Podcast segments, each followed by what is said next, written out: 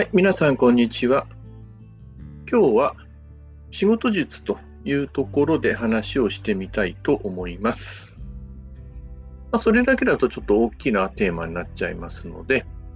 まあ、目の前にある仕事が何でもかんでもそのすぐやらなければいけないかどうかというところで優先順位をつけるということについて話をしてみたいと思います。まあ、皆さんそれぞれ仕事を抱えていらっしゃるかなと思うんですけども、まずはその仕事をランク付けというか、今どういう仕事を持っているのか、で、それはいつまでにやらなければいけないのか、で、優先度は高いのか低いのか、そういったものを一度リスト化するということをお勧めしたいなと思います。できれば、まあ、好きなソフトですね。Excel なら Excel。あとは、ま、チャットワークとか、そういう ToDo のあるものとか、そういうものでいいと思うんですけども、一度そういうのに書き出しをする。であと、依頼を受けたときには、まあ、そこに書き出しをするということで保管をすることをお勧めしたいなと思います。でそれをすることによって、今まで頭の中にそれを押し込めて、で、やりくりをしていたっていうことがあったかと思うんですけども、どうしてもそういうことをしていますと、覚え違いとか、それ勘違いとか、あとちょっと本当忘れてしまうとか、そういうことで本来やらなければいけないことを忘れてしまったりとか、まあ、忘れてしまうことによってやらなくても後後でいいものをずっと一生懸命やってたとか、そういうようなこともあり得るかなと思いますので、まずはそのリスト化する、見える化するっていうことが大事なのかなというふうに思います。で、2つ目が、その出してきたリストを見ながら、どれが一番優先順位が高いのか。で、急いでやらなければいけないのかどうか、そういったことを、まあ、順番付けていくということになります。スピードと優先順位のところはちょっと矛盾矛盾というか、はい、入れないところもあったりするので、でその判断というのは、やはりその時点での状況によって変えていく必要があるかと思うんですけども、まあ、まず期限が切られているものはそれまでに必ずやり遂げなければいけないということは当然念頭に置いてやらなければいけないので、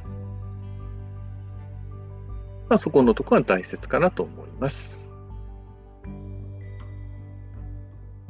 で、まあ、そうこうしていくうちに、じゃあ、今までは本当に来たものを何でもかんでもすぐその場ですぐに片付けなければいけないというような感じで毎日毎日忙しい忙しいっていうか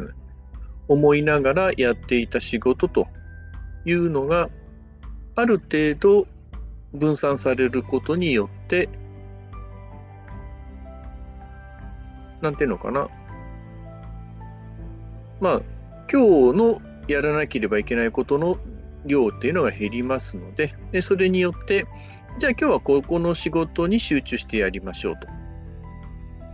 A なら A の仕事に集中しましょう。で、A、B、2つあるんだったら、じゃあ、午前中は A の仕事をやって、で、終わったら B やりましょうとか。A の仕事の分量を見て、で、これは、まあ、今日のうちに終わりそうだなと思ったら、まず、じゃあその A の仕事に終わるまでとにかく集中してやって、で、時間によって、まあ、ちょっと早く終わったということであれば、まあ、次の優先順位である B の仕事をやりましょうとか、そんな感じで片付けていけば、意外に無駄な時間を作ることもなく、でなおかつ整頓された状態で仕事をするっていうことができるかなと思います。特に旅行が控えているような時というのは、どうしても、まあ、正直自分のその旅行に関わる部分というのを優先したくなると。実際そうしました。私もそういうふうにしてきまして、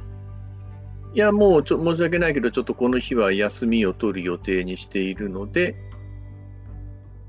来週の火曜日ぐらいにまでかかるけどいいですか？と、そういうような交渉事っていうのは必要になってきます。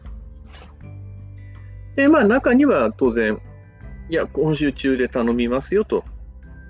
いう仕事も入ってきます。まあ、私仕事上コンピューターの仕事やってましたので、で、しかも同じ部屋に社長室、会長室もありましたので、そこでいきなり言われて、まあ、急いで資料を作ってくれみたいなこともありましたので、まあ、その場合はもう仕方ないので、とは言いつつ旅行に支障が出ないような感じで、なんとか頑張ってみるということはやりました。まあ、その場合はどうしてもそっちのトップからのものが最優先されますので、で、どうで時間の割り振りをしてみて、あ、ちょっとこれは、その中で優先順位が一番低いのがちょっと時間的に遅れそうと。まあ、期限が切られているものよりも優先度が高いものをちょっと後ろにずらすと。まあ、そのあたりは交渉ごとになりますけども、まあ、そんなことをやりながら、まあ、その場合は多少残業とかも発生したりすることもありますけども、まあ、一番最後の時期でいきますと、月内30時間だったかな。30時間以内に収めるようにということで管理職も言われていましたので、まあ、それに間に合うような感じで、残業するときは事前に残業の申請というのを出して、で、まあ、実際何時間かかったかというような感じで、ま、仕事を終えるというようなことをやっていました。まあ、そのあたりのところもだらだらやっちゃうと、結構意外に残業時間ってかさむものなんですけども、残業時間を月月間30時間以内に収めるという目標があったということですので、必然的にその分効率を上げなければいけないということをやっていました。まあ、効率化するっていうところはまたちょっと別のところで話をしてみようかなと思うんですけども、まあ、あの、1日の中で、あとはウィーク、あとはマンスリーの中で、えー、自分のスケジュールというものを見える化するということですね。まあ、これが空き時間を作る上で、あと効率よく仕事をしていく上で一つ重要なことかなと思いましたので、え今日はその話をさせていただきました。ありがとうございました。